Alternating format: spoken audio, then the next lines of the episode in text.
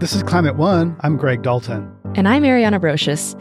And this week on the show, we are talking about clothing and the things that you wear and how important that can be in terms of the climate. Right, it's Fashion Week here at Climate One. Fashion Week.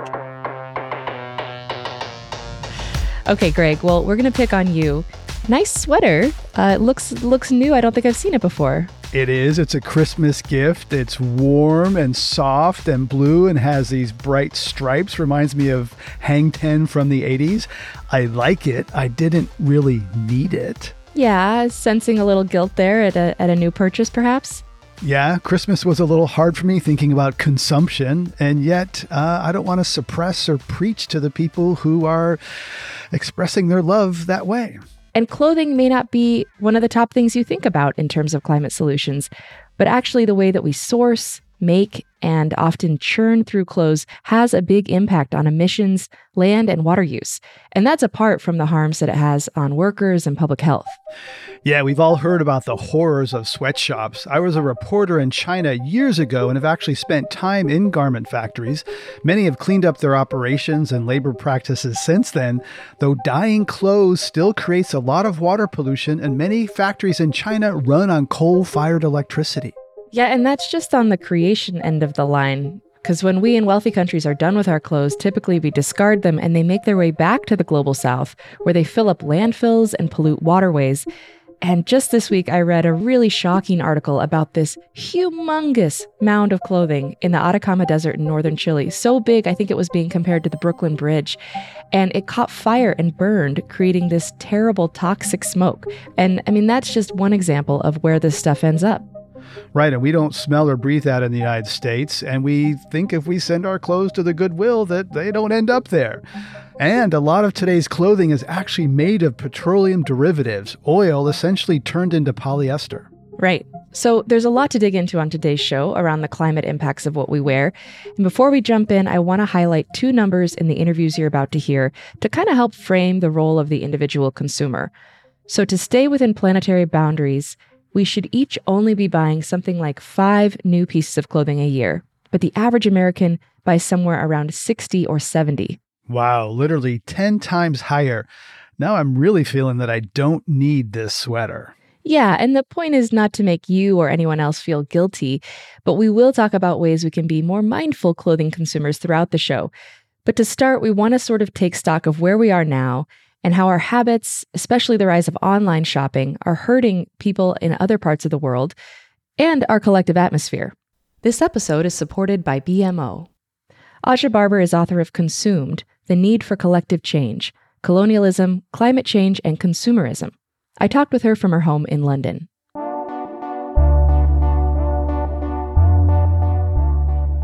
Our current system of clothing manufacturing creates a lot of harm to workers and the environment and the climate.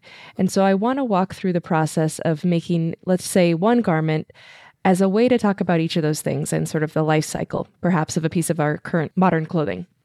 Sure. So let's say I'm online, I'm shopping, I see a blouse I like. It's, you know, a bright color, maybe it's made from some polyester synthetic, it has some, you know, drapey style. So I buy it. I know that in a few short days it's going to arrive on my doorstep. So walk me through the origin of an item like that and the harm that it creates just in getting to me. Okay. So what you need to understand is at the beginning and the end of this linear system, people in the global south are harmed. And most of our clothing, the pricing is artificially depressed. It hasn't risen with the price of other things in our society. So, housing, education, cars, things like that, all of that's gone up. The cost of clothing has actually gone down. And the reason the cost has gone down is because there's so much exploitation built into this process. So, cotton farmers notoriously have a very challenging and difficult life to the point where there's a lot of depression among those communities in the global south. And so, right. at the beginning, if you're getting a natural fiber, there's a good chance that someone is exploited in just the growing and selling of the fiber. If it's not a natural fiber, it's most likely going to be polyester. 60% of the fabrics on our planet currently are polyesters and Polyfibers are plastics, they come from fossil fuels. So I'm pretty sure you've probably done a lot of great shows on the harm of fossil fuels. Don't need to get into it. So uh, no, but I think we should let's just pause there for a second because I think that sometimes we forget that that we're literally wearing like oil. It's an oil derivative, right? It's a product that's made from fossil fuels. Yes, the things that make our clothing stretchy are also the things that will be on the planet for longer than we will we don't really know how long it's going to take for a lot of these polyfibers to biodegrade. And so people will talk about, oh, I need I need the stretch in all of my clothing, but we're trading off on our planet. And when you wash polyfibers, they shed microfibers, and those microfibers get into our water, our soil, our food, our bodies. And so that's not a good system either. So, you know, you're either buying cotton or something that is synthetic. The product will then be produced most likely in the global south and the people producing and putting together the garment are humans i think we think that oh these systems are automated they are not and there is something called the race to the bottom which brands participate in which basically involves going from country to country in order to chase the lowest price for manufacturing. And, uh, you know, we look at that as a business deal because we're just so far removed from it. But let's call it what it is it's exploitation. If right. we believe that someone else in that part of the world should make pennies and be happy to do backbreaking labor that many of us couldn't do, then what we're okay with is people in that part of the world being exploited. 80% of garment workers are women. So that also makes it an intersectional issue. We already live in a planet where women do not make fair wages.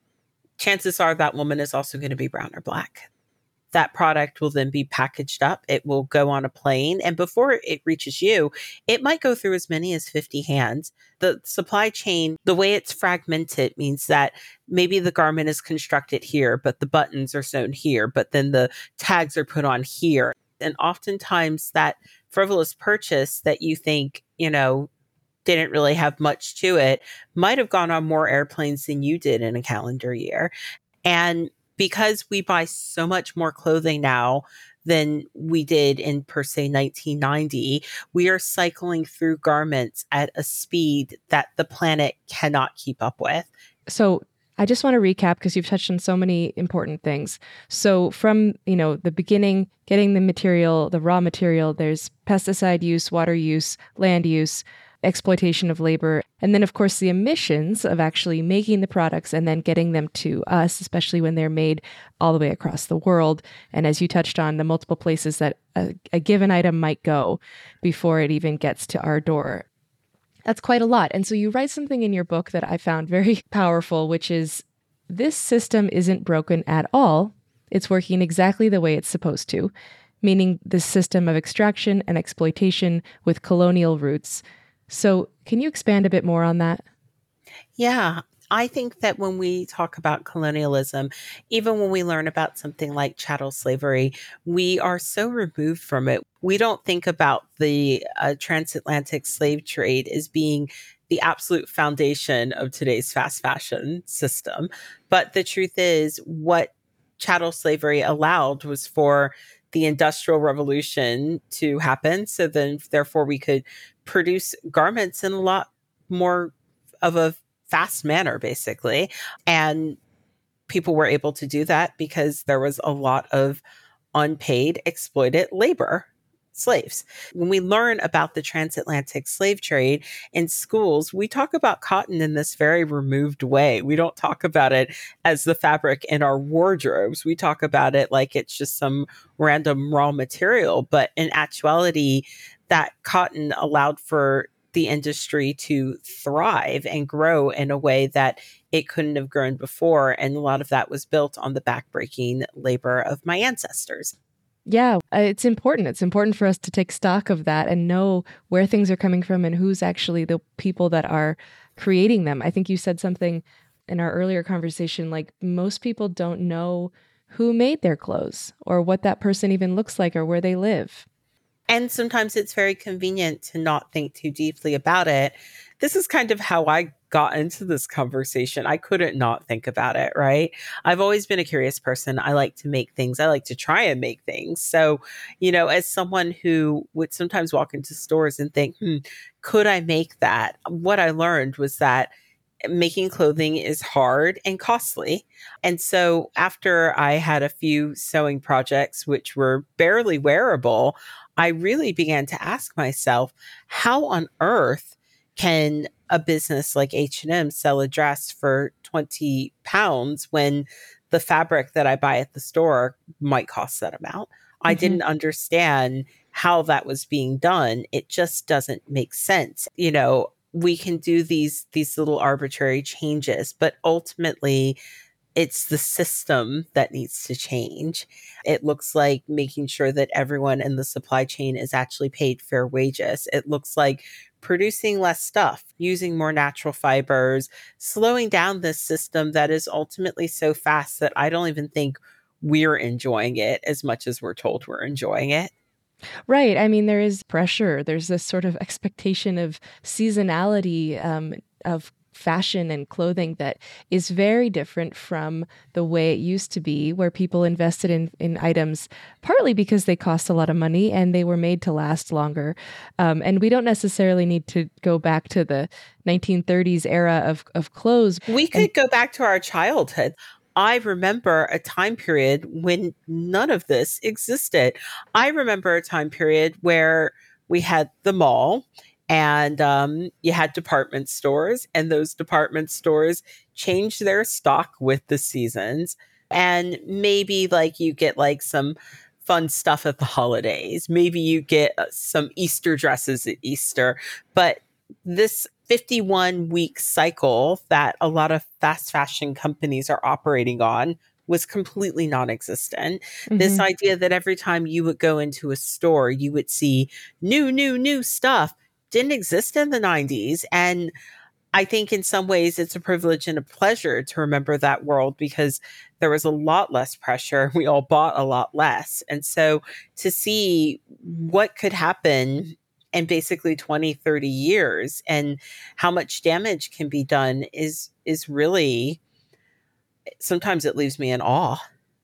Well, eh, I agree. And to that point, you know, you write extensively in one chapter about a certain place where a lot of our clothes go after we finish with them, right? So, you know, this blouse I mentioned at the start, let's say I I wear it once or twice, it doesn't fit right anymore, the material doesn't flatter me in the way I hoped, you know, or I just get tired of it. I I donate it and move on with my life and think like, oh, I've done my part. So then what happens in most cases to garments like that?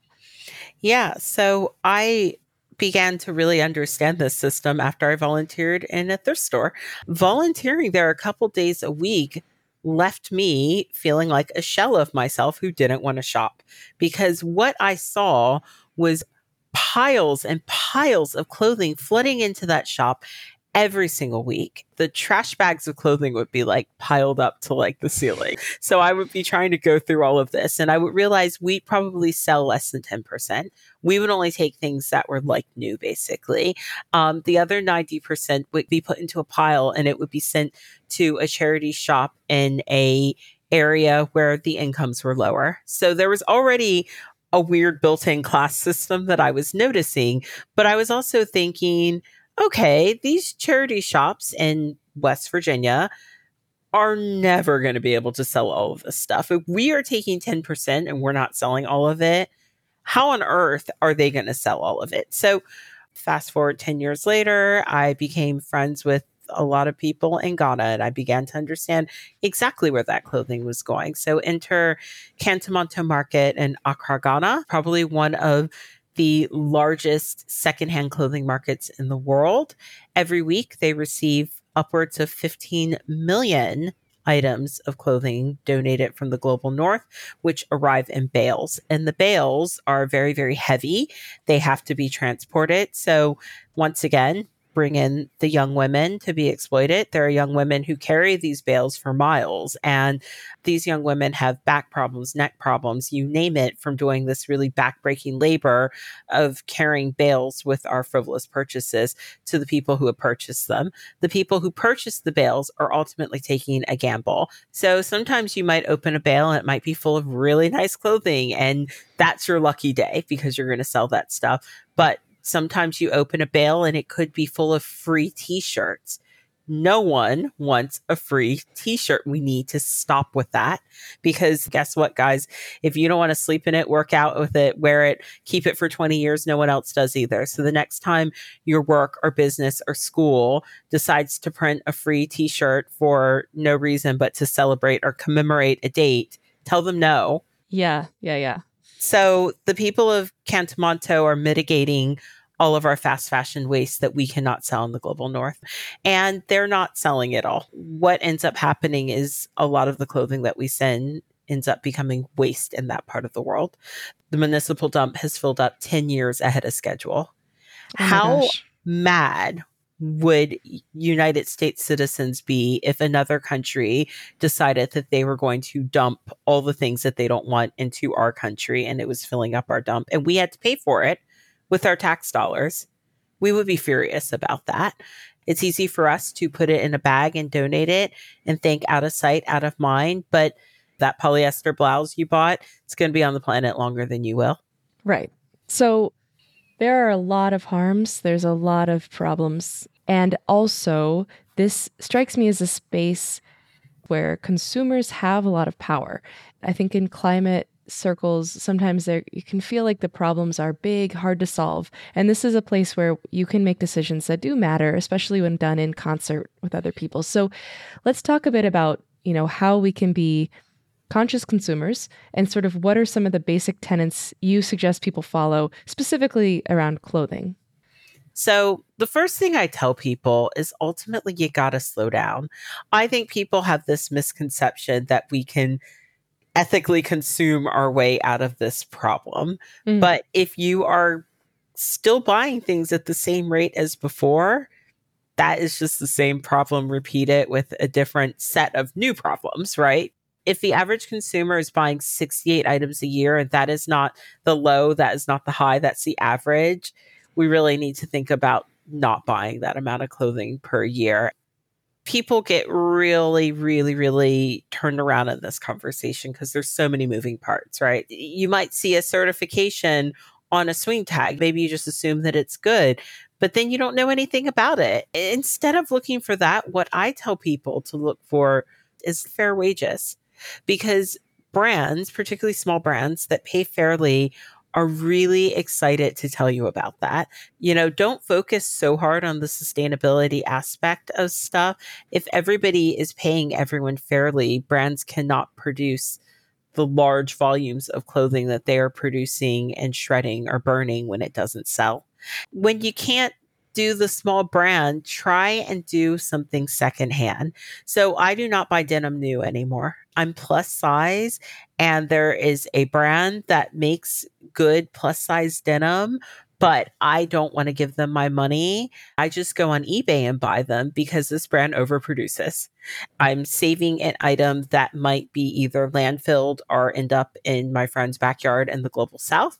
I'm getting a pretty good price on something, and I'm not contributing to the demand for more, more, more, new, new, new.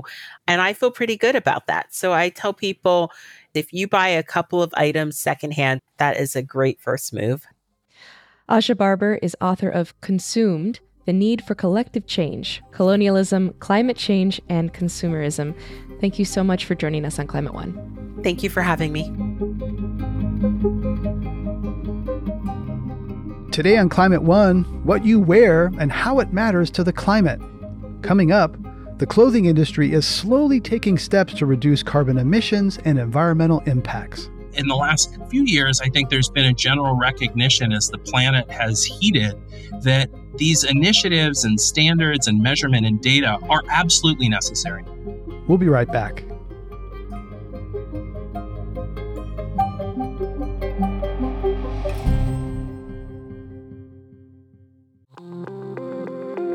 Hey everyone, I'm Dan Kwartler, the host of TED Climate. Each episode, we unpack the problems and solutions of climate change.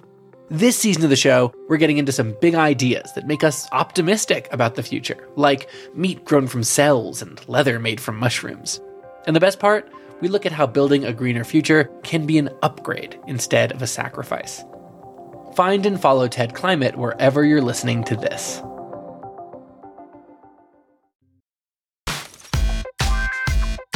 This is Climate One. I'm Greg Dalton. Our next guest has spent his career in sustainable clothing and footwear, helping lead the industry to reduce its use of fossil fuels, water, and other resources. Jason Kibbey is former CEO of the Sustainable Apparel Coalition, where he helped national brands create a set of tools for companies to measure and score their environmental impacts. He's now president and founder of Worldly, a tech platform that helps consumer goods companies improve the sustainability of their supply chain. So let's walk through your own journey into sustainable fashion and how that mirrors changes that took place in the industry in the last couple of decades. Maybe you could start by describing a textile mill in China and how visits to those places have affected you. Yeah, I, I always felt that in doing this work, it's really important to situate yourself in the places and with the people that are really experiencing it day to day. Uh, often with outsourced supply chains, it's really easy to forget that your t-shirt was actually made somewhere and it was made by people's hands and uh, and it was the fabric was woven or was knitted in a big facility with massive machinery and it was probably dyed with giant boilers that uh, may be powered by coal power uh, if it's a good facility, the water from those boilers is treated and then is released um, only after the harmful chemicals have been removed as sludge. If it's not a good facility, some of that untreated water and those dyes may be going directly into a waterway that people are depending on for cooking and bathing and drinking. And regardless of the circumstance, chances are if you're in a town with textile mills in China, you're breathing air that isn't very good. Uh, you're in a place with a lot of people that have come from other parts of China where they're looking for better lives and better opportunities and are willing to do pretty much any kind of work in order to grow their own incomes and grow their future prospects. And I, I say this because it's both hopeful and it's hard. I think it's a it's a real wake up call for a lot of people that buy consumer products to realize that when you go to the places uh, that, that they're made, it's not always comfortable. It's not always this vision of uh, you know a nice little factory that we have in our heads. Yeah, I've, I've been in some of those mills in southern China, and the water is dirty. It's often also very hot when it leaves, and people fish in those rivers as well as bathing, and, and as you said. So you painted a vivid picture for us. How does your story interweave with the the sustainability story of clothing companies trying to lessen their impact? When I got started, it was my first foray into working on clothing was actually very lucky. I, I, worked for Patagonia, the, the clothing company working on environmental campaigns. And I, I think especially then it was 2007, 2008. Uh, Patagonia was was really at the forefront and, and trying to use the power of its brands to create social and environmental change while starting its own sustainability journey to lower the impacts of its products. And it was really just getting started then. I then actually started a clothing company called Pact. And it was at that very excited days of the idea of can you make a beautiful, fun brand that um, supports good causes and can make people feel good about the purchases that they, they wanted or that they were making? I think this was at a time of things like Tom's shoes. And there were a lot of these feel good brands out there in the marketplace. But what I began to realize when I did that work and, and had had Pact, which is still a sustainability leader and doing very well as a company, is that one company can't really change a, a broken system. They can be a beacon and they can be something hopeful for others to aspire to. But I really wanted to look more broadly at this system of apparel and footwear and how it was made. And this was really the forefront of the industrial revolution of, of sending sending production elsewhere and in many cases sending those environmental and social impacts elsewhere as well uh, in order for us to get cheap products. And this is a system that needed to be changed and I, I was lucky enough to be given the first job as the leader of the Sustainable Apparel Coalition, where there was an effort to use measurement to standardize the way that the whole industry looks at environmental impact across its factories, across its materials, across its products, and across its companies as well. I think it's important rem- reminding ourselves that when I got into the, this, it was because policy was not going anywhere. This was after Waxman Markey, the first big climate bill, had failed in the United States. The European Commission was not looking at regulating consumer products. And so the only effort that you could make at that time, if you wanted to see change, was actually to try to scale voluntary initiatives because the policymakers frankly were nowhere to be found on reducing the impacts of products trying to reduce emissions. That was, I remember that moment when like, oh, government's failing us, so we people looked to companies like, okay, companies got to, you know, that moment. And so the, I think Sustainable Apparel Coalition is brands like what the Gap and and other brands come together and say, how can we do this in a non-competitive way? So what did they try to do in terms of you know overall carbon footprint, water use, emissions? What they tried to do was essentially scale standards for what good and better and best looked like for a company, for a factory, for a product, and use measurement as this catalyst. Um, when that effort had started, no one knew at all what the impact of the apparel industry was. That was part of the model that was created was send this production away and the, the low cost of labor and maybe the environmental impacts they're not really seen in the the, the product uh, and so that that model really was built on a lack of knowledge and a lack of information, and hence a lack of an ability to manage those impacts. And I think there is an emerging recognition that the social and labor movements of the mid 1990s that produced things like code of conduct, but it didn't really move the needle for making workers' lives you know, tremendously better every year. And if we were going to solve the climate crisis, you needed to actually change every year. You needed to get better every year. You needed to manage it. And that was really a lot of the impetus between behind some of the tools that the Sustainable Apparel Coalition created called the Higg Index. And I think it was great in the sense that it actually started to standardize the way a whole industry looked at getting better. In the last few years, I think there's been a general recognition as the planet has heated and the impacts on the earth are, are much more dangerous than I think that we we realized they were five years ago or 10 years ago, that these initiatives and standards and measurement and data were are absolutely necessary and they were the starting place but they alone were not sufficient and that you needed to see essentially regulations to start moving the needle across whole industries. And that's really what we're seeing today, right now, especially coming out of let, Europe. Let me jump in there before we get to regulation. You know, where is the biggest environmental impact and harm in clothing manufacturing? Is it where people think it is? You know, usually, when people think of impact, they think of packaging and they mm-hmm. think of transportation. And mm-hmm. those are relevant, but they're unless unless you're air freighting things all over the world uh, constantly, they're usually not the biggest impact areas. And where people don't realize the impacts are is some of it's in a lot of it's in the raw materials, and then a lot of it is how those raw materials are processed. The weaving, the dyeing, those typically require coal fire uh, boilers and a lot of these processes that are incredibly energy intensive. And so, and a lot of water for, for cotton, right? Uh, yeah. water for cotton, but there's, there's water really throughout the value chain. Uh, the, the dyeing, it, it sucks up a lot of water.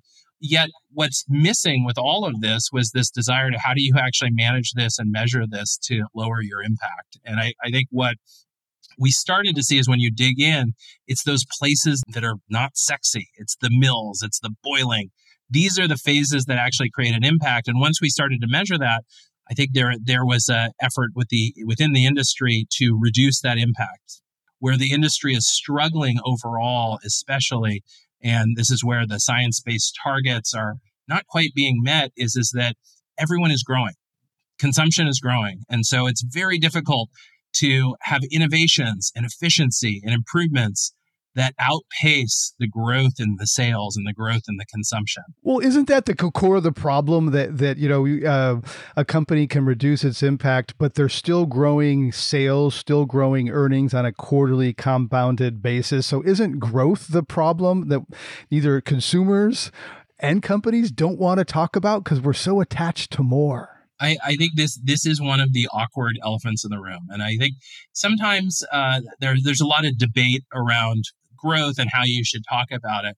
But overall, I think when you look at the numbers, it's very difficult to outpace the growth in your sales if you're a successful company with the reductions in your emissions. And so, unless there's some conversation about growth, and we are seeing some interesting examples right now, especially coming out of the luxury industry, there was discussion of if you change and raise your prices, are you actually more efficient? There's a there's a healthy debate about that. Uh, and you know maybe you sell fewer items at a higher price, make more money, uh, but but you know, is that actually reducing it? And I think there's there's this is going to be an area that I think there's going to be a lot more exploration uh, in over the the coming years. Is really you know with consumption, with volumes, you know, and with with prices. What levers do we have to change this? And and what levers are actually compatible within a capitalistic system where many of these companies who are publicly traded find themselves? Right. And a lot of things that we as consumers, companies don't pay for is the waste at the end of life. Uh, I'm talking to you in my closet here and I'm looking around and I have too many clothes. What happens to waste generated uh, by our consumption?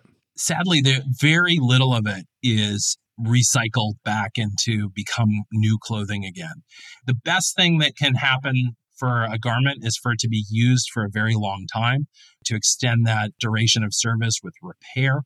But it's it's a big challenge. And right now, too much of the clothing that, that people buy ends up in the landfill. The infrastructure to recycle it is quite limited. There's just a terrible problem of a lot of clothing essentially being dumped on the global south and ending up uh, in in massive markets in Africa, where a lot of it ends up ultimately being burned or essentially leaching into landfills or even going into the ocean. And, right, we've heard about that elsewhere in this episode. Yeah, that's it's grim. Yeah, and and that and so what to do with clothing at the end of the life? It's a hot topic right now, but it's still a long way from being solved in any kind of volume. And I think ultimately there's no magic bullet that just says, oh, everything can be perfectly recycled. I think we need to look at it as changes in behavior where we're buying fewer items, where we're buying things that last a longer time, where we're taking good care of them, and then we're finding good places for them to continue on with their life and having infrastructure that, that can take them up. But that very little of that exists today. Right. So we started by talking about how policy was failing. So companies stepped in with voluntary standards. And you said, I think most companies are not meeting those voluntary standards enter the EU saying, okay, we need more policy. So, what's happening on that front? Uh, there are a number of different policies that are emerging right now. Uh, literally, one of them, the Corporate Sustainability Reporting Directive, uh, has has been passed and it's starting to go into its first phase. And then a couple of other policies. They've just announced uh, essentially agreement between the European Commission, European Parliament, European Presidency. But ultimately, these policies, in many ways, all do kind of the same thing. They basically say first, you have to understand as a company how much of an impact that you're making. And that really requires collecting primary data, really knowing your value chain, knowing what happens to your products at the end of their lifespan, knowing the impacts of those products. And then you need to understand where are you creating risk and where are you potentially creating damage. And then you have to actually take account for that and show how you're improving that. And ultimately, how you are living within planetary boundaries, things like living within the Paris Agreement appears to be one of the emerging requirements coming out of Europe now. That that's actually going to be binding, and that if you aren't living within those uh, those boundaries, you can be subject up to five percent of your global revenues. So that's some, that's some real teeth, yeah. And if I want to personally stay within planetary boundaries, how many items of clothing should I buy a year? There was a study that came out of Berlin, um, I believe it was the Hot or Cool Institute, uh, that said we should only buy five or six items of clothing per year, uh, which is shockingly small. A sustainable fashion journalist tried that over the course of 2023. She, I believe, was able to do it, but found it incredibly difficult. But that gives us a sense of the kinds of essentially changes that may be necessary for all of us to hit the targets that we we hope to live within uh, until there's radical technological innovation, which might emerge in the next 10 to 15 years, but isn't here right now. But I think what's important to note is there's no perfect company. When you look across these companies' annual sustainability reports, very few of them are meeting their science based targets. They're not moving fast enough. And really, I would say every company is behind where it wants to be and where it really should be to be living within a one and a half degree world. And it's so hard because, you know, if these are vastly wealthy, sophisticated corporations, and yet they're all falling behind where they want to be. Why is this so hard? I think this a lot of this lies in the decentralization of value chains and that as yeah, as companies have shifted their production overseas, not only are they working with finished goods manufacturers who I think a lot of people imagine the clothing factory where they just get cotton and it magically turns into a t-shirt. No, no, no. There are dozens of other production facilities between the cotton and the, the t-shirt that is shipped. And that means that you have these really complicated supply webs that are often opaque, that are often uh, have stages where products are traded on commodity marketplaces. And simply obtaining the visibility for the modern value chain of a clothing company is taking years and years. And so, as essentially this genie has been let out of the bottle of outsourced production, it's really hard to put it back in. It's hard to understand the whole value chain and it's hard to reduce the impact. So, what should consumers think about when they go to shop? How do you know what to what criteria can people use to shop? I think the best the best way to shop is to think of the way that your mother or grandmother would shop, which is to be first a lot more careful about what you buy. Buy things that you know fit, that you love, that you're not buying on a whim, that are going to last for a long time. I buy a black t-shirts that I know that if I stain them, it never shows up, uh, and I can wear them for five to ten years. And I know in five years I'll probably like a, wearing a black T-shirt just as much as I like wearing it today.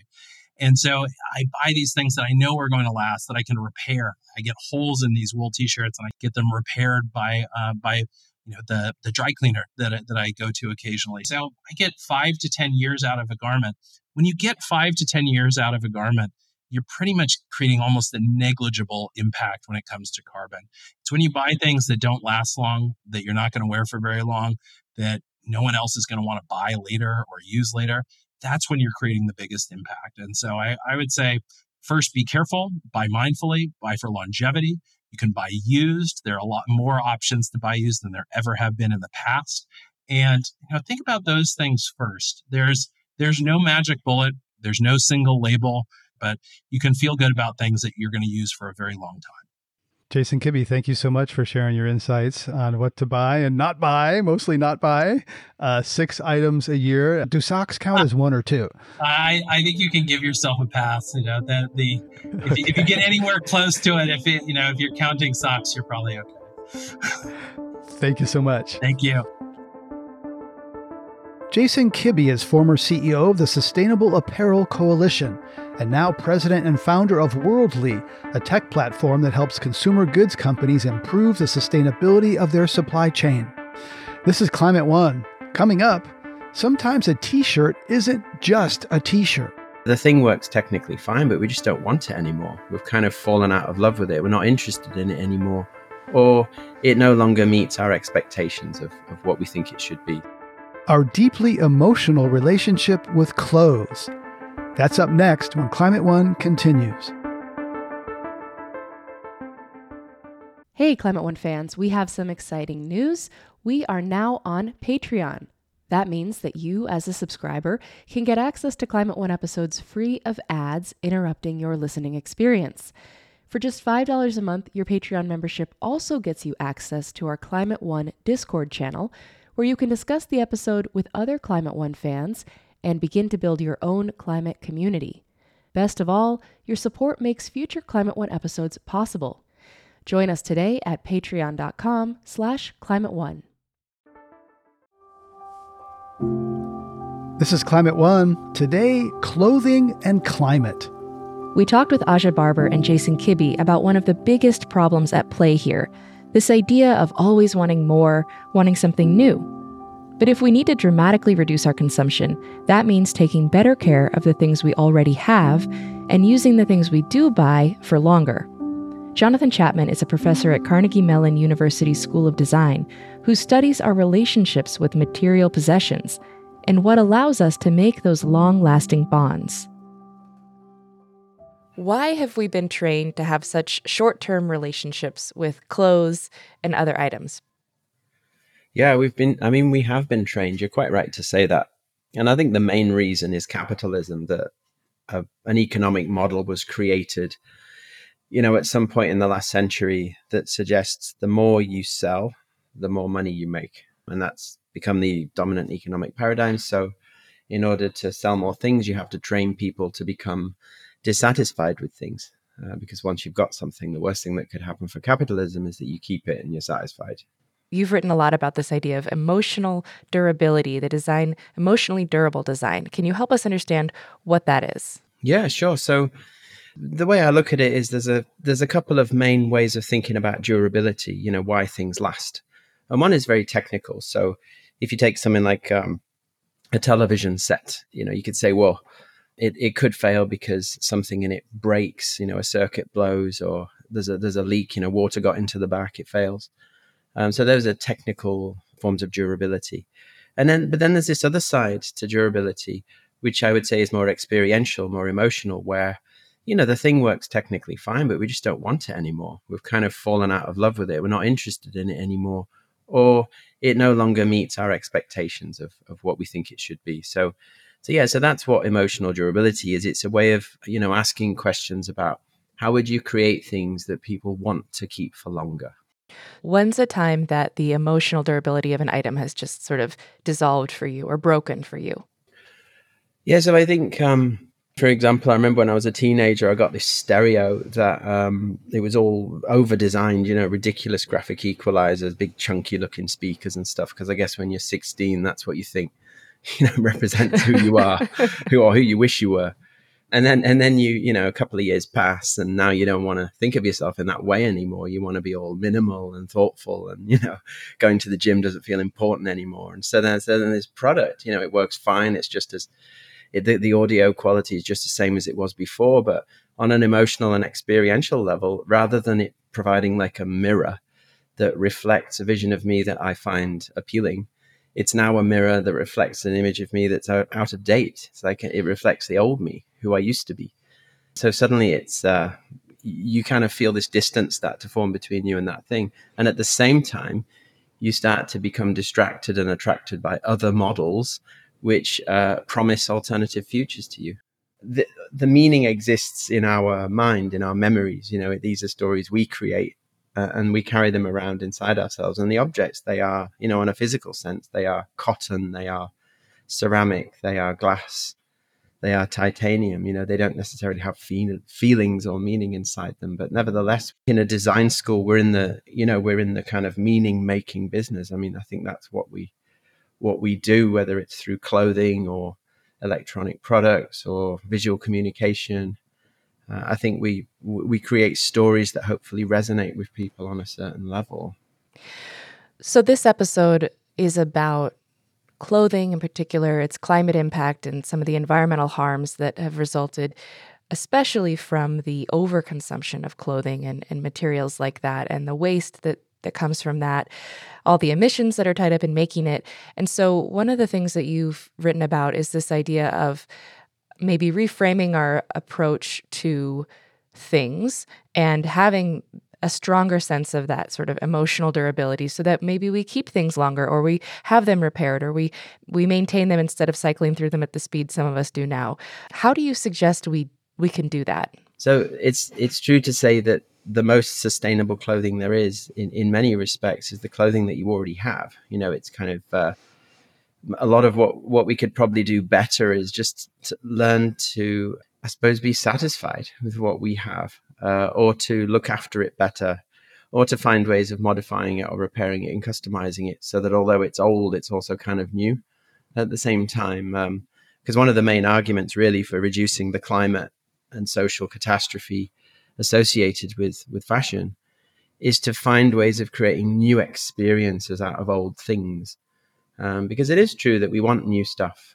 Well, we want new experiences, should I say? And it might be that you know the constant delivery uh, of new products is not the only way uh, to deliver that. So mainstream fashion production and, consumption is just like a extremely rapid series of disappointing one night stands. You know, very short, very unfulfilling um, encounters with things that promise the world but deliver virtually nothing. Um, and so it's no wonder, in a way, that we stumble uh, from one dissatisfying encounter to the next. And the material and social devastation that that process leaves in its wake is, is just unfathomable.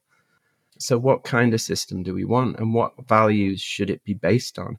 Because the fast fashion system is is fundamentally broken, and it's accelerating our pirouetting into the abyss of social and ecological doom. Yeah, that's true. Well, as we wrap up here, what would be your advice to consumers as they, you know, approach this ever-growing landscape it feels like of options when they're choosing what to to buy mm. um, and how they can sort of come at it with a, a greater sense of connection maybe mm. Well i think some of the most impactful relationships that I've seen, you know, I've, I've spoke to well over, I would say well over a thousand people in the last 10 years about the objects they own and why they matter. And it's often got very little to do with the design of the object. Sometimes it has, mm. but often it doesn't. It's almost accidental.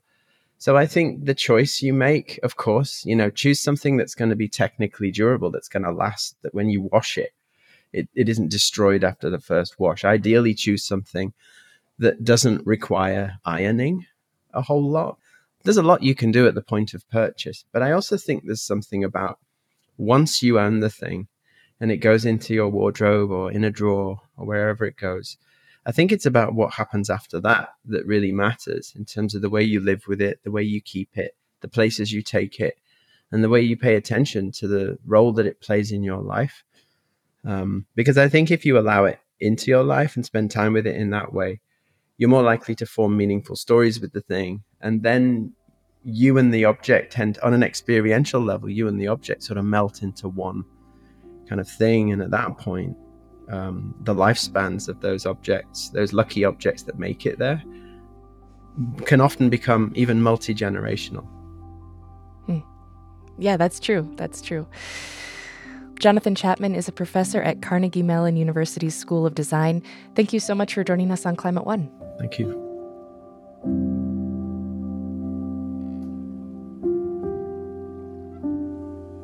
As we've already heard this hour, one of the best ways to reduce your clothing climate footprint is to continue wearing the stuff that's already in your closet. We asked listeners to share a story behind something they've had for a very long time. This is Mike Donahue in Los Angeles, California. The piece of clothing that I wish to tell you about is my great grandfather's Knickerbocker beer delivery shirt from his time delivering beer in and around New York City. It's been in our family. My uncle had it, my mother's brother. Uh, he handed it off to me and my siblings and I have kind of rotated it as a badge of pride and worn it with care. And it's just a testament to our upbringing, uh, working class ethic, and increasingly with my environmental awareness, something to call back to in terms of a legacy as I've learned about the destructive influences of fast fashion that has come to be the norm. Hello, name Lisa Callahan. I think I just wore a leather coat that I bought when I lived in New York in the year 2000. I think a key concept that needs to be brought up is memories of clothing is lost now. I have a closet full of memories. And I think that if people start to realize that clothing, you know, wool, cashmere, silk, anything but plastic, that those things last and that each, each clothing could be a memory. I think that's a really beautiful concept. We want to thank everyone who called in and shared their stories. It's great to hear from listeners. And it made me think of something in my closet that I've had for a pretty long time, which is this old work shirt of my mom's. Um, it's kind of like retro colored green and purple. And I wear it every time I go camping. And I honestly don't know if she gave it to me or I took it from her closet or if it was a loan that I didn't give back. But um, it's just got some sentimental value. And she's someone who really likes the outdoors. And so it makes me feel special when I wear it when I'm camping and things like that. Sounds like you better call mom and ask if you stole it or not. Maybe. then I'd have to give it back, though. Okay. Listening to those listener call ins made me think about a really soft, preppy polo shirt that I had from my dad with like Neapolitan ice cream colors. and I gave it to my daughter, thinking, like, she never met my dad. Would you like to wear this? And she's a college student, very fashion conscious. Mm, no thanks. Came back to me. And in preparing for this episode, I thought, Where's that shirt? Did you give it away? I looked around and I looked in my drawers and I looked in this closet where I'm recording right now and ah, oh, there it is in the top shelf. Good. Yeah. Happy that it's not in a burn pile in Chile somewhere. Of course, we do still need to buy new things on occasion, right? We can't just wear one pair of jeans for the rest of our life. And there are a whole bunch of companies actually working on alternative materials that are better for the climate and the environment. Molly Morse, CEO of Mango Materials, is one of those. She was on Climate One a few years ago talking about her natural alternative to plastics. So I invited her back to discuss how similar materials can turn into something you and I might want to wear. So the world is moving gradually away from burning petroleum. Oil companies are putting their oil into other products, including clothing. So, how does your company seek to displace petroleum now used in clothing? So, our company thinks about that in sort of two different ways. One, what we generally use as our feedstock is actually waste methane gas. So, this is biogas emissions from things like wastewater treatment plants, landfills, agricultural facilities. But what, who we currently partner with is wastewater treatment plants. So they're naturally producing biogas, waste methane as part of their process of cleaning water. We take this methane, we feed it to naturally occurring bacteria that produce this polymer that's a replacement for this conventional plastic that you've been talking about. So this is a completely different feedstock. It's a different route to, to make a material. And then the second aspect is this material that's produced, it is a different molecular structure. So if there's microfiber shedding, or if this material accidentally ends up in different environments, it can be prone to enzymatic attack, which means microbes, different things on planet Earth can biodegrade it. And so this is very different than conventional, mostly petroleum derived materials because the end of life option is completely different. Right. So you're in a way taking things that would have ordinarily go up as waste into the air, and by that, if you're using that instead of, I guess, raw petroleum, you're sort of displacing oil. Exactly. Completely different process. Feedstock is different. The manufacturing is different. Similar, similar but different. And if you then use this polymer from a wastewater plant into those yoga pants or biking shorts, then then there's it's not using new oil out of the ground. Exactly. It's okay. using a greenhouse gas that would normally be flared or in some cases vented. So, what's your dream climate impact? Our dream climate impact would be able to have mango materials production facilities, billions and billions of pounds of them all over the world where we are converting this potent greenhouse gas into environmentally friendly alternatives to conventional plastic. And then also this material that's produced, whether it's in yoga pants or molded goods or films, if it's improperly disposed of, it could enter the naturally occurring carbon cycle. Or what would be preferred is it would be recycled and reused, but we would be capturing this carbon and keeping it in play. That would be the ultimate dream that we're all striving for at our company that kind of circular economy, using waste rather than new products out of the ground, exactly. and also thinking about the end of that life cycle there. How hard is it to break into the supply chain as a new raw material supplier? You know, that's a good question. So, the supply chains we work through are quite complicated and complex and fairly lengthy. So, what our company produces is formulated pellets. And then someone else t- takes these pellets and they might melt them down through a melt spinner or something like that to make a fiber. Then that fiber might be colored or dyed. It might be texturized. Then it might be woven or knitted into a fabric. Then that fabric might go somewhere else where it's cut and sewn. Then it goes into a garment. Then it goes to some sort of distribution system where it ultimately ends up somehow in your closet for your yoga pants that you're wearing. So that's a lot of different groups and industries that touch that material. So that means if there's something different about it, everyone in that supply chain needs to be educated and they need to be aligned. So it's complicated and in some ways it's hard, but our company is very fortunate that we have pull at the end of that supply chain. So whether it's consumers who are demanding a change or it is brands who want to take a stand by having environmentally friendly materials. If someone at the end of the supply chain is saying, Hey, we want this new material, it can really pull that innovation through the supply chain. And that's been very critical to the ongoing success of Mango. Right. And I remember various innovations. There was a while where, like, uh, there were clothing at the store with recycled plastic water bottles. And we've been yep. through various cycles of these kind of uh, fads, perhaps. Obviously, fashion and clothing is very faddish. What additional innovation do you think we need in clothing and textiles to reduce the carbon and fossil fuel footprint? So, one thing I would think about is education and alignment at the back end of using the materials. So, we often refer to this as end of life, but we're trying to use different terminology where we'll call for design for next life. So we have seen, you know, materials made out of water bottles or what have you. But if we could also address mixed use textiles, textile waste or clothing waste that's often with a lot of different types of material, what do we do with that? Like, mm-hmm. there are some brands that have take back programs. There is now interest in things like extended producer responsibility. So, if you have a Patagonia coat or a North Face coat or whatever, if that got discarded somewhere, is that North Face or Patagonia's problem? And we, we actually see this mainly in like packaging, like thin films and, and food packaging is where we're seeing it. But you could imagine something like this for the apparel industry. And that would really help incentivize the end of use challenges whether it's microfiber shedding or plastics being disposed of in the environment improperly, who's bearing that? It's often the natural environment. And that's not who benefits from having, you know, cheap materials. So if we have something like extended producer responsibility or similar, it can really help.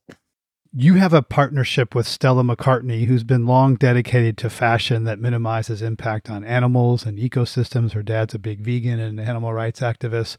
Uh, she had a presence at COP28, and you were there. I think I saw yep. the yep. the sustainable marketplace when I walked yep. by. As as an engineer, I'm curious what you think about the sort of the glam aspects of sustainable fashion and clothing, and and the industrial side, which is less glamorous, more and dirty, but that's where the real impact is. Yeah, you know, I've always been sort of focused on the nerdy industrial side, the numbers. You know, we want to scale to be billions of pounds. How do we get there? And we're very laser focused on that. However, over the years, I've become more and more aware that groups like Stella and her individually have a large platform. They have a large megaphone. They have trust for certain groups who know that that she and her brand is trying to take a stand for the environment. So while like part of me, I don't want to say it's silly. I can't think of like the best word to describe it, but I'm just like, okay, yeah, like here we are with a couple pairs of sunglasses. But but it gets a lot of press, it gets a lot of people excited, and that momentum matters. And so, even though I'm like focused on how do I focus on grams of carbon or CO2 equivalents per material produced or whatever, like I'm so focused on that. But if we want to drive this market, we need awareness, we need consumer education, and that's one of the benefits of groups like Stella.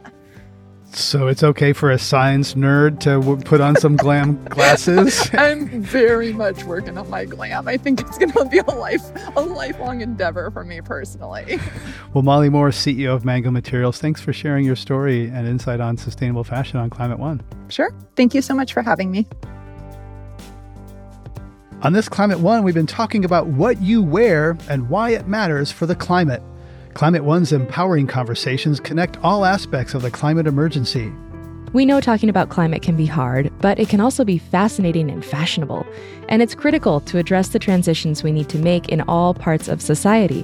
You can help us get more people talking about climate by giving us a rating or review. Do this right now on your device, and you can help by sending a link to this episode or any other to a friend. This episode was supported by BMO. Brad Marshland is our senior producer. Our managing director is Jenny Park. The fashionable Ariana Brocious is co host, editor, and producer. Austin Colon is producer and editor. Megan Basilia is our production manager. Jenny Lawton is our consulting producer. Wency Shada is our development manager. And Ben Testani is our communications manager. Our theme music was composed by George Young. Gloria Duffy and Philip Yun are co CEOs of the Commonwealth Club World Affairs, the nonprofit and nonpartisan forum where our program originates. I'm Greg Dalton.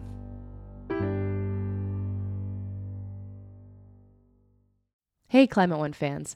We've all gotten used to a subscription model for paying for the things we really value. Here at Climate One, it's no different. We produce this show every week for free, and now we're offering you an opportunity to get our show free of ads.